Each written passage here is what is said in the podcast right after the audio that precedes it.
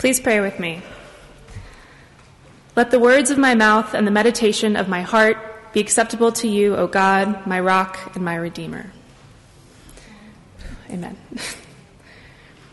When I finalized my field education placement at a church this year, at this church, I knew that preaching would be part of my responsibilities, something that I anticipated with equal servings of excitement and trepidation. Now, for those of you who don't know, I was raised and still primarily identify as Roman Catholic, a tradition in which women are still barred from formal ministry. And so it pre- feels pretty radical for me to be standing up here in front of you in a pulpit, delivering what I know as a homily. It feels kind of subversive, even. This whole thing feels like a big trust fall, and I'm grateful that you are all here to catch me. Now, I attended Catholic school from kindergarten all the way through college, and so religion, liturgy, and the Bible are a familiar language. Scripture stories were part of my daily education, as was prayer at the beginning and the end of the school day. Just a few months ago, I figured I had a pretty solid handle on the gospel stories. After all, I had heard them so regularly growing up. But divinity school has a way of flipping what you think you know completely upside down. When my preaching date was selected, I checked the assigned scripture passage John chapter 3, verses 1 to 21, the story of Jesus and Nicodemus. I sat down to read the text for the first time since, I don't know, probably middle school, and was immediately, well, a little freaked out. this passage has John 3:16 at its heart, the famous verse that reads, "For God so loved the world that he gave his only son."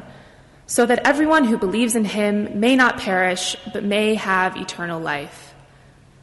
This is kind of the Bible verse, isn't it? The one that's tattooed on arms around the world and held aloft on posters at football games. The one that many theologians and religious leaders regard as the most succinct and essential summary of Christian life and belief that the Bible has to offer us. In fact, when I mentioned this text and my forthcoming sermon to my non religion Jewish friend at school, expecting the need to explain the big dealness of this verse, he just looked at me and said, Oh, even I know that one.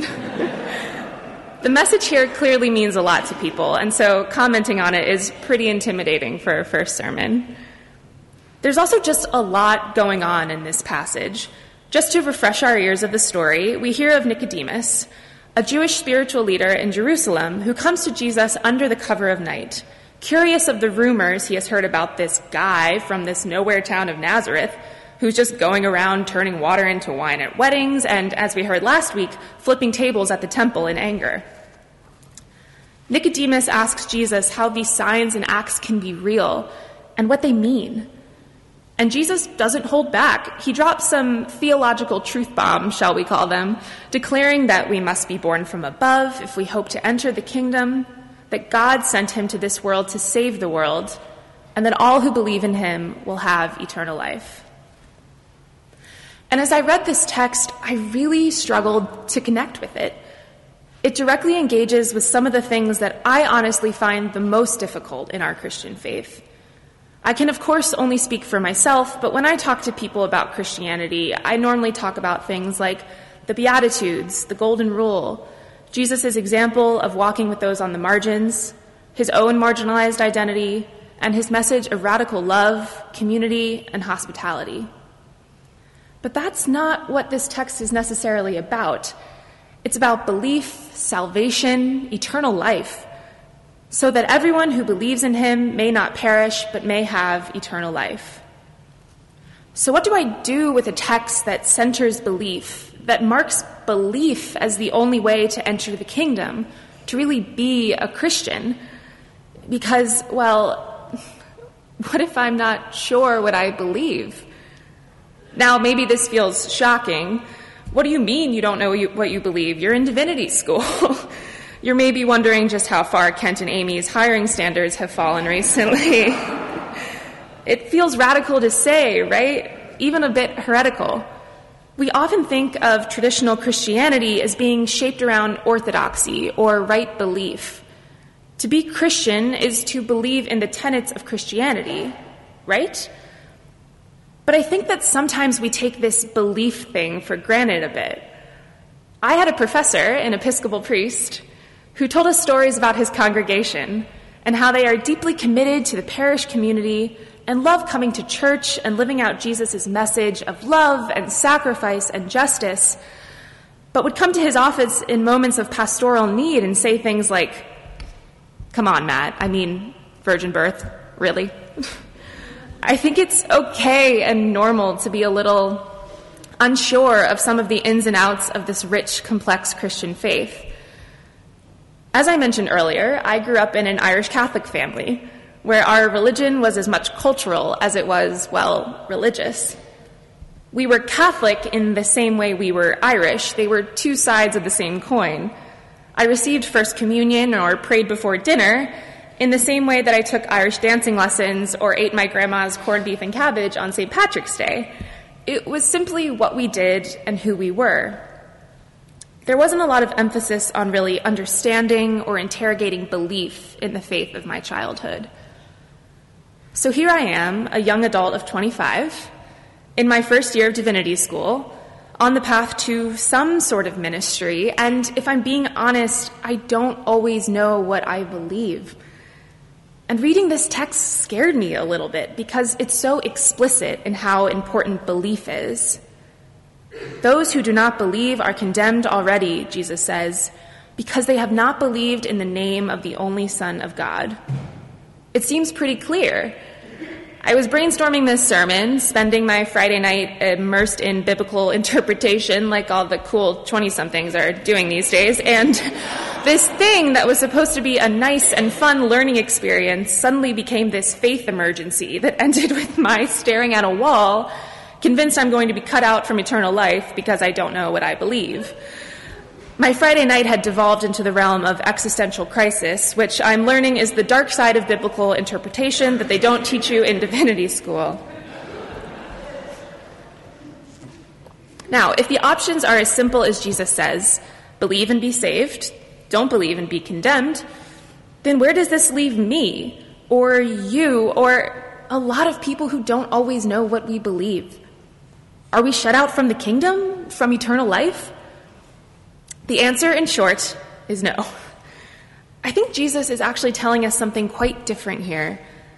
In this scripture passage, Jesus chastises Nicodemus a bit, saying, If I have told you about earthly things and you do not believe, how can you believe if I tell you about heavenly things? On my first, oh, 50 or so readings of this passage, I understood this verse to mean that the earthly isn't important that our physical realities simply get in the way of our ability to live out our faith and belief, that we must shed the physical, the daily workings of our bodies and our lives to achieve some higher understanding and connection, some higher consciousness. If our bodies are here, then the good stuff is up there earthly, heavenly, bodies, feelings, experiences, belief. But on reading number 51 or 52, something clicked, like a new lens kind of shifting in front of my vision.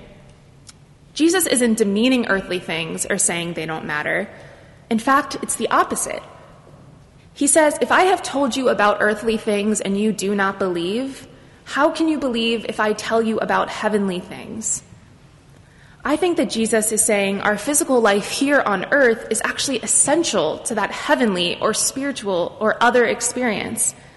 We have to believe, yes, but we must first believe in earthly things and believe that they are a crucial and necessary way to access the sacred.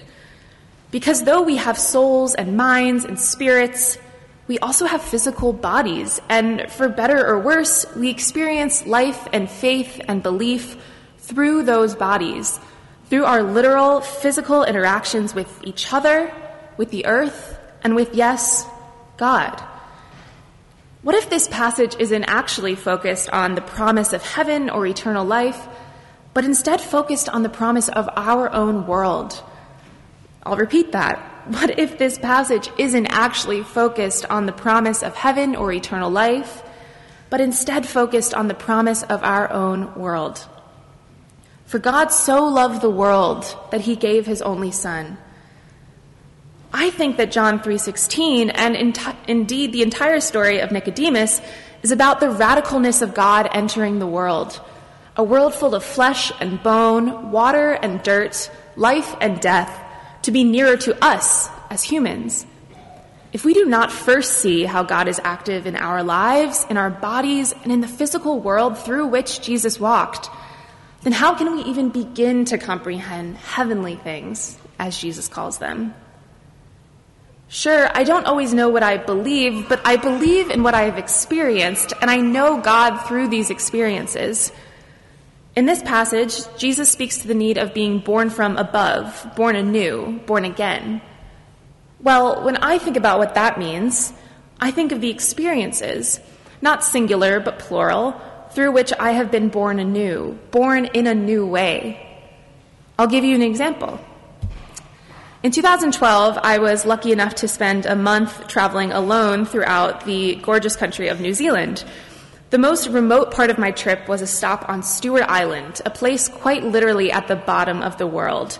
There's not much between that island and Antarctica. I had a free day in the tiny village on the island, and there wasn't much to do besides wander, and so, well, I wandered. And I noticed a tiny red roofed church on a hill, overlooking the village and the harbor below. Do you ever have those experiences where your feet kind of take you somewhere before your brain actually decides to go? I started hiking up the steep road to the church. Now, my time in New Zealand came after my college semester abroad, and at a time in my life when I was in my spiritual but not religious phase. I hadn't been inside a church in months for the first time in my life. I hadn't really thought about religion for even longer, and I hadn't realized how much I had really needed it. I opened the door of the church to find an empty, single, simple room awash with beautiful morning light. I circled the sanctuary, reading the plaques, flipping through the hymnals, and then I just settled in the back pew and kind of just stared forward, lost in thought. An hour passed as I let it all wash over me. The stillness in the church, the light, the memory of the people who had been there before me, the humbling, centering knowledge that I was in a tiny church on a tiny, tiny island at the bottom of the world. It felt like the Spirit was reaching out and grabbing me, just flooding through me. I was in that pew for a long time, and yet no one else entered the church. Something kept me there, some internal ache that was both deepening and being soothed by being in that church. Eventually, I, I, grabbed my pack and I walked into the sun outside, and I always pinpoint that experience in a way I can't quite articulate as the start of the five year journey that ended with me here at Divinity School. I needed the physical walls of that church, built by human hands, to have that experience of the sacred. The spiritual came to me through the physical. I think we all have these God grabbing moments, these moments of being born anew, where God meets us exactly where we are. Are we noticing those moments when they come to us? When I think about these deep experiences of faith and belief, where the physical acts as a vessel for the spiritual, I don't always think of the peaceful or joyful ones. Life doesn't work that way, and neither does God. I think of election night 2016 in Asheville, North Carolina, where I had spent the last five months working seven hours a day, 12 hours, seven days a week, 12 hours a day as a field organizer. We were at a party held by local political leaders, watching the results roll in in what was presumed to be a joyous, triumphant evening. But state after state was being called for the other side. And when they called North Carolina, the state that I had spent so many hours trying to win for my candidate, I just, I just knew that we had lost the whole thing. And people were verbally doing the electoral college math, assuring me that we still had a path to victory if we won this state and that state, but I just somehow, deep down, knew. In a fit of claustrophobia, I ran outside the restaurant, my vision spinning as my back found the brick wall and I slowly sunk to the ground in belly heaving sobs. My legs turned suddenly to jello under me. It was happening, the thing that we hadn't imagined, the nightmare we hadn't even really considered. I hadn't really known the word despair until that moment. And despair feels pretty lonely. But suddenly there were people in my peripheral. There were arms around me, hands reaching out to me, tears suddenly mingling with mine. It was my friends, my fellow organizers, the very people with whom I had spent all those countless hours. They had followed me. They had found me. And as the world crashed down around us, we found stillness as we found each other. Now I can name that that was sacred. It was holy, and that holiness came to me through the arms and tears of people, of my friends. Clearly, these experiences have shaped me, have oriented me toward God. It's not necessarily that I need these experiences to believe in God, but rather that I only understand and have a language for my faith and belief because of these experiences. I only know what it means to believe in a God that seeks to know me, that draws me to them because of that church in New Zealand. I only know what it means to believe in a God who finds me and reaches out to me in times of sorrow because I believe that those arms of my friends that encircled me as I sobbed against that brick wall on election night were an open, outstretched palm of the sacred, a mingling of heaven and earth. These experiences give me a language for my belief. They help me understand. They help me to know. Jesus says to Nicodemus, The wind blows where it chooses, and you hear the sound of it, but you do not know where it comes from or where it goes. So it is with everyone who is born of the Spirit. Wind and spirit are actually the same word in the original Greek of the Gospel of John. So when Jesus says that the wind blows where it chooses and we can't chase it or predict it, he's doing a clever play on words here. He references the wind, a physical phenomenon that all humans know intimately, but he wants us to think of the spirit, something that we may find even more mysterious than the wind.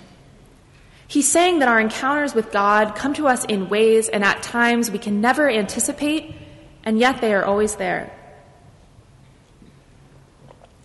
I spent my first year after college serving with the Jesuit Volunteer Corps Northwest, a full time faith based service program, where I was introduced to the rich world of Ignatian spirituality. Ignatian is a word used to describe the unique spirituality of the Jesuits, or the Society of Jesus, an order of Catholic priests founded by St. Ignatius of Loyola. Ignatius was a soldier, soldier who lived in Spain in the 1500s, and when he was just 20 years old, a cannonball seriously wounded his leg in battle, and he had to spend months in bed recovering. Now, though Ignatius preferred to read romantic tales of knights and damsels in distress in castles, the hospital was run by a bunch of nuns, and so what he got instead was a big stack of book, books on the lives of the saints. And Ignatius became a bit obsessed with these saints' biographies. While reading about the amazing acts of these holy people throughout history, Ignatius thought, with all the brazen confidence of a young man, hey, I can do that too. And he dedicated the rest of his life to imitating those saints, eventually founding the Jesuit order and developing a rich set of spiritual practices anchored by the notion of finding God in all things. The truth that God is literally everywhere and everything and everyone all the time. As the Jesuit priest and scientist Pierre Teilhard de Chardin, excuse my French pronunciation, wrote, God is not remote from us. God is at the point of my pen, my shovel, my paintbrush, my needle, and my heart and my thoughts. Teilhard de Chardin was a paleontologist. He studied fossils and he grew to love and know God through his love for the natural world and the marvels he found in his study of evolution. God met him where he was, through the rocks and fossils in his hands, through the dirt under his shovel. God meets us in the same way.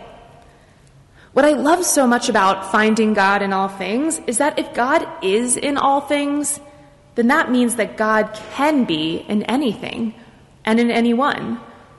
The source of all things that we call God comes to us through our experiences, meets us where we are, accompanies us through our everyday lives, and finds us through other people. I know that. I believe it.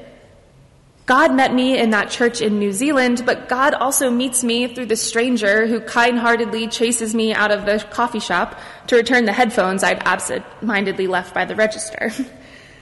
I think that this is one of the core messages of Jesus in this passage. This big message of belief and being born from above and salvation that I personally find really intimidating comes down to something that I think is beautifully simple. Faith in God can and must start here in our bodies, in our world, and in our communities. The God of the New Testament isn't a God that stays remote up in heaven, but that entered our human world through a human woman. If we remember and honor that fact every day, what might that mean for how we interact with our world and with each other? For me, this means paying attention to the ways I feel faith in my body and through my senses. Jesus says to Nicodemus, We speak of what we have known and testify to what we have seen, yet you do not receive our testimony. How might we actively seek to receive that testimony? Jesus is calling us to notice, to pay attention, to note and take joy and wonder and awe in the ways in which our daily lives are sacred and holy. What if every new morning is a sort of baptism? What if every meal with loved ones is communion? In this story, Jesus is calling to us through the millennia to understand and believe in the power of those earthly things, as he calls them. By understanding and knowing the earthly, maybe that brings us closer to the heavenly. Because I think that salvation might be a, a process, an, an unfolding, a, a long story that begins here on earth. It comes to us like the wind, like the spirit that blows where it chooses, and we hear the sound but do not know where it comes from or where it goes. Maybe to believe is to know that these things are true, that these experiences matter, that we access the heavenly through the earthly realities of our senses, through the soft animals of our bodies, as the poet Mary Oliver once wrote. By noticing, by noting, and by believing in that, we can receive Jesus' testimony. Amen.